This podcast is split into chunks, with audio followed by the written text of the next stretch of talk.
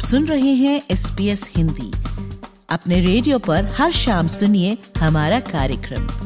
आप हमारा कार्यक्रम हमारी वेबसाइट पर और S B S mobile app द्वारा सुन सकते हैं।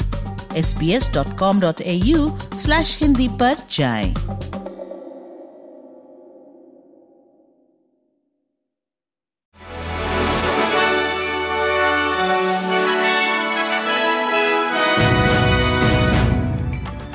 इंग्लैंड के किंग चार्ल्स की इस वर्ष ऑस्ट्रेलिया की नियोजित यात्रा उनके कैंसर निदान के बाद संदेह में पड़ गई है।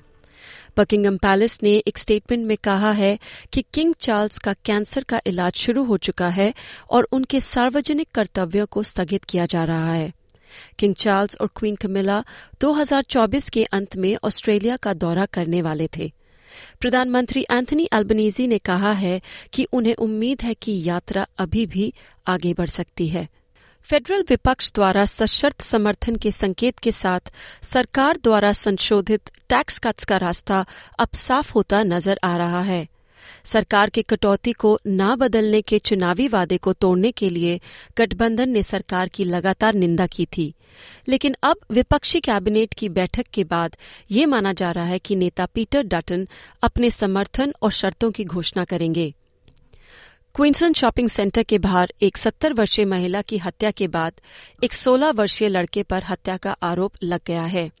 वाइलीन वाइट की उसकी पोती के सामने चाकू मारकर हत्या करने के जुर्म में 16 वर्ष के लड़के को इप्सविच अदालत में पेश किया जाएगा। वाइट ब्रिस्बेन के रेड बैंक प्लेन्स में अपनी छह वर्षीय पोती के साथ खरीदारी कर रही थी जब उन पर हमला हुआ। पुलिस का मानना है कि चाकू मारने का मकसद वाइट की कार चुराना था। ऑस्ट्रेलियाई लेखक यंग हंग जन के डेथ सेंटेंस के बाद नेशनल सेनेटर मैट कैनावेन ने ऑस्ट्रेलिया से चाइना से दूरी बनाने का आह्वान किया है। डॉक्टर यंग हंग को चाइना में निलंबित मौत की सजा मिली है, जिसे दो साल बाद आजीवन कारावास में बदला जा सकता है। यंग को 2019 में जासूसी के आरोप में हिरासत में लिया गया था।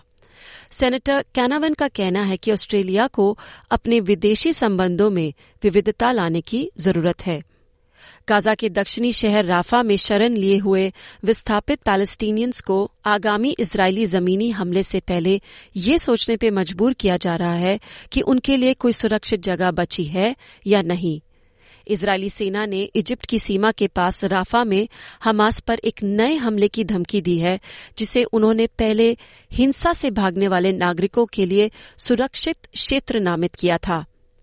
गाजा अधिकारियों का कहना है कि इसराइल के हमले में अब तक सत्ताईस हज़ार से अधिक पैलेस्टीनियंस मारे गए हैं और हिंसा से अनुमानित एक दशमलव सात मिलियन लोग विस्थापित हो चुके हैं। सात अक्टूबर को हमास द्वारा इसराइल में लगभग 1200 लोगों की हत्या हुई और लगभग 250 बंधकों का अपहरण करने के बाद इसराइल ने गाजा पर बमबारी की थी।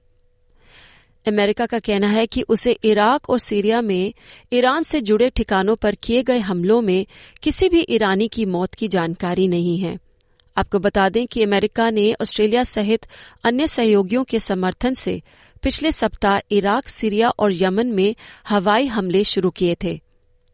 सिडनी में छापों के बाद एक मिलियन डॉलर से अधिक मूल्य के इलीगल वेप्स मिलने से अब अवैध वेप्स बेचने वाले विक्रेताओं के लिए सख्त दंड की संभावना हो सकती है।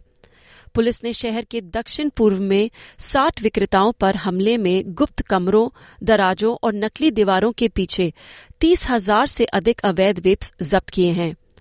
स्वास्थ्य मंत्री रायन पाक का कहना है कि न्यू साउथ वेल्स सरकार चाहती है कि लोगों को वेब्स आसानी से मिलना मुश्किल हो जाए।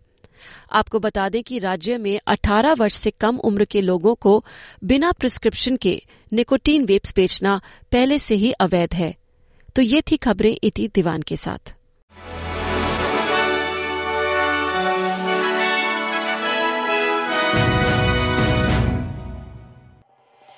एस बी एस रेडियो से डाउनलोड करने के लिए आपका धन्यवाद हमारा पूरा कार्यक्रम आप कैसे सुने, इसके लिए S B S dot com dot A U forward slash Hindi पर जाएँ।